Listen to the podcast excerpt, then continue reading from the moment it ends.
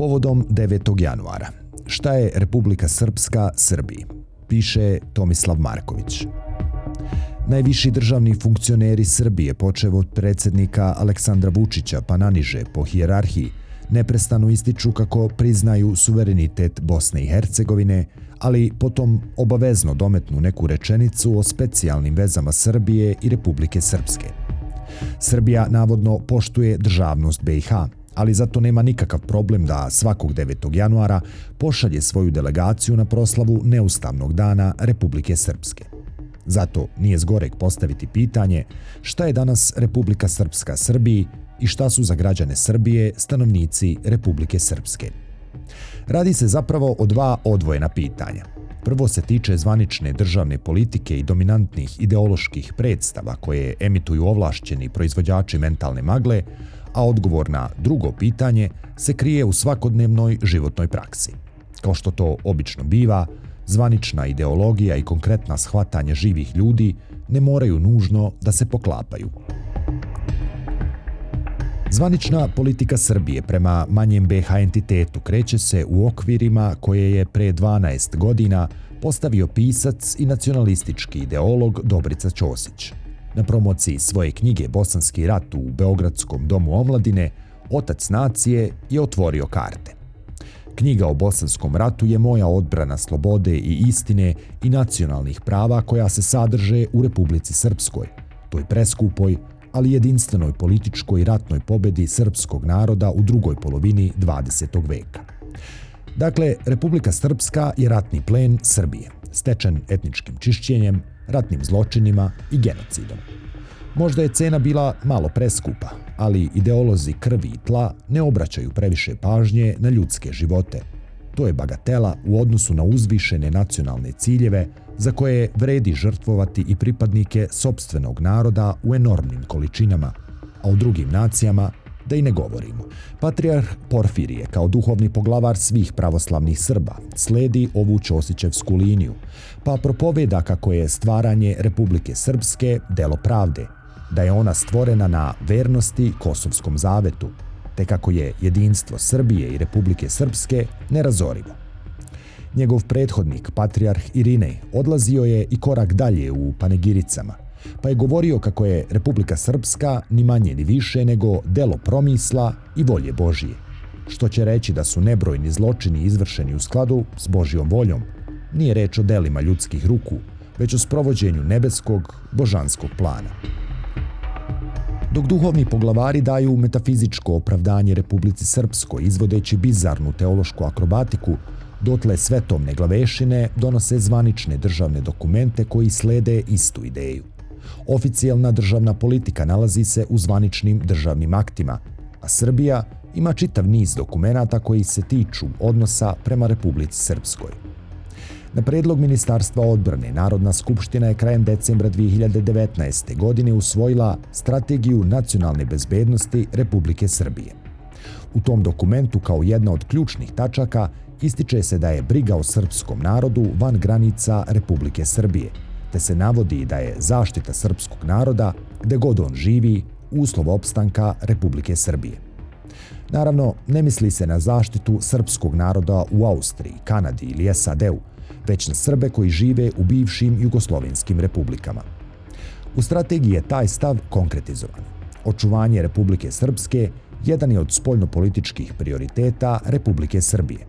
Dakle, u domenu delovanja vojske Srbije spada i Republika Srpska. To je opasno mešanje u unutrašnje stvari druge države, kao i kršenje svih mogućih međunarodnih konvencija. U to vreme na čelu Ministarstva odbrane stajao je Aleksandar Vulin, koji je malo nakon donošenja strategije dodatno pojasnio ono što u njoj piše, rekavši sljedeće.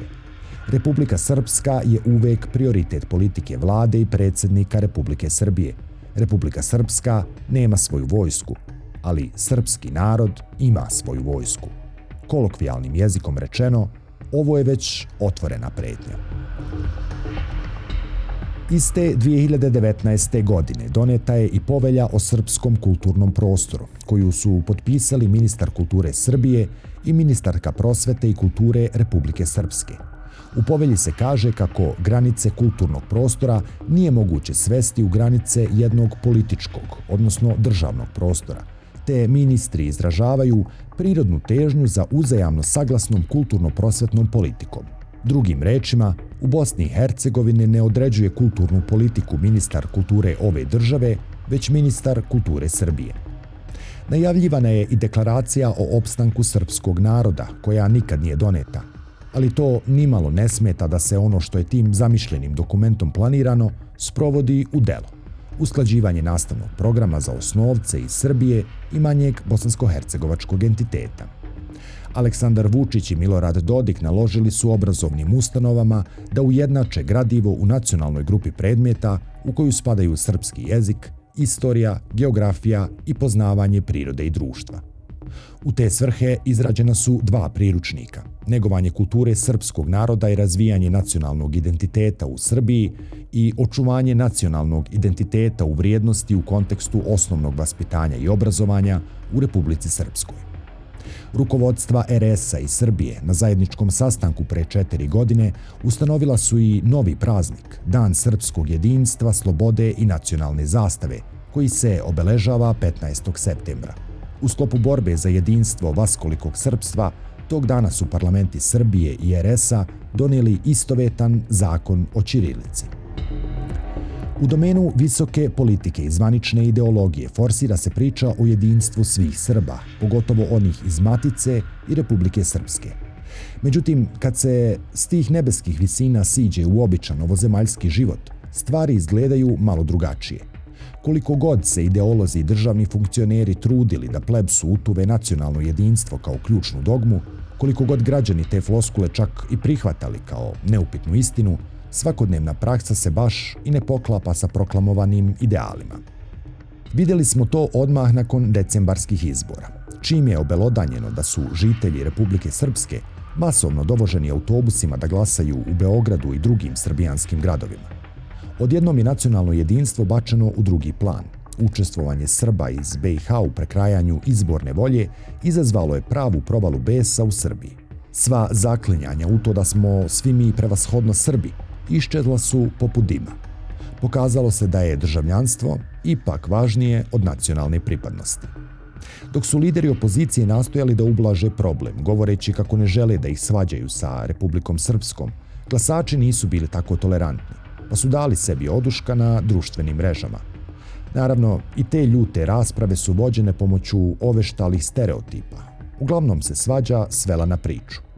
Opet ste došli da nas porobljavate. Malo vam je što ste nas ubijali 1914. kad ste bili vojnici u regimentima Austro-Ugarske. Vraćajte se vi lepo odakle ste došli, u vašu Bosnu, da vas ne bismo isprašili kao onomad na ceru. U praksi se ideja nacionalnog jedinstva ispostavlja kao puka fantazija. Dodik često voli da ističe kako on nije bosanac, već krajiški srbin. Kako Srbi u Bosni i Hercegovini nisu bosanci. Kako njega vređa kad ga nazovu bosancem, pa mu dođe i da se potuče. Uzaludna priča jer su za Srbe u Srbiji, Srbi iz Bosne, uvek bili bosanci. I to svako u Srbiji zna. Ne sećam se nikog koji je u studentskim danima Cimera ili Cimerku iz Republike Srpske zvao Srbinom ili Srpkinjom. Svi su uvek govorili da stanuju sa Bosancem ili Bosankom. Srbi sa Kosova su prosto Kosovari, a ima čak i lokalnih odrednica. Znam za mnoge porodice koje su se doselile pre pola veka iz okoline Prizrena, koje do dana današnjeg komšije starosedioci nazivaju Prizrencima. I ne samo njih, već i njihovu decu i unučiće. Čak i oni koji nikad u životu nisu vidjeli Prizren su Prizrenci. Džaba sve propovedi o nacionalnom jedinstvu, o tome da su, što reče Vuk Karadžić, Srbi svi i svuda. Srpski nacionalizam naprosto ima dve oprečne težnje koje postoje naporedo, centrifugalnu i centripetalnu. Prva bi da proširi teritoriju i obuhvati sve Srbe u jednu državu, a druga bi da se zatvori u svoj mali, skučeni prostor. Pa čak i da dođe do sve srpskog ujedinjenja, zna se ko tu ima prednost. Čak ni u okvirima Srbije nisu svi Srbi podjednako tretirani. Nisu samo doseljenici iz okoline Prizrena ostali zaovek Prizrenci, već sličnu sudbinu dele i Piroćanci. Ostadoše i Piroćanci i u trećoj i u četvrtoj generaciji. Pa onda imamo famoznu južnu prugu, ruganje govoru Leskovčana, Nišlija, Vranjanaca, podozrivost prema svakom drugačijem naglasku, a pogotovo prema Ijekavici. Čak ni Vojvođani nisu baš dovoljno Srbi. Oni su pre svega prečani. Predugo su bili u Habsburškoj i Austrougarskoj monarhiji, pa im se ne može verovati. U nekim ranijim epohama skučenost je bila još radikalnija, fiktivni centar srpstva još manji, pa su tako bili i brojni krajevi čiji su žitelji bili pod sumnjom da li su baš pravi Srbi. O toj težnji ka zatvaranju i neprekidnoj nacionalnoj diferencijaciji govorio je Bogdan Bogdanović u jednom intervjuu pre ravno četiri decenije. O tom duhu teskobe i animoznosti mislim da i Cvić govori imajući u vidu doseljenike iz raznih krajeva u Loznicu i okolini, gde su ih starosedioci na nož dočekivali. Duh prebrajanja i isključivanja, tačnije osuda tog duha, može se tu i tamo osjetiti i u drugim onovremenim književnim delima. Podsećam na Uskokovićeve romane, a naročito na roman Došljaci, koji nas obaveštava da je demon sužavanja i restrikcije duh nekog fiktivnog najužeg jezgra, čak i užičane, kad kad isključivao iz tog nazovi nacionalnog epicentra za koje se stvarno nikad tačno nije znalo gde bi mogao biti rekao je tada Bogdanović. Džaba sve strategije, povelje, edukativni priručnici, dani nacionalnog jedinstva i ostalne državne ujdurme. Džaba silna ideološka propaganda koja traje decenijama. Kad su onomadi užičani bili pod sumnjom, a danas se i piroćanci, prizrenci, vranjanci ili leskovčani doživljavaju kao drugi i drugačiji. Čemu se nadaju Srbi iz Republike Srpske? Pardon, bosanci.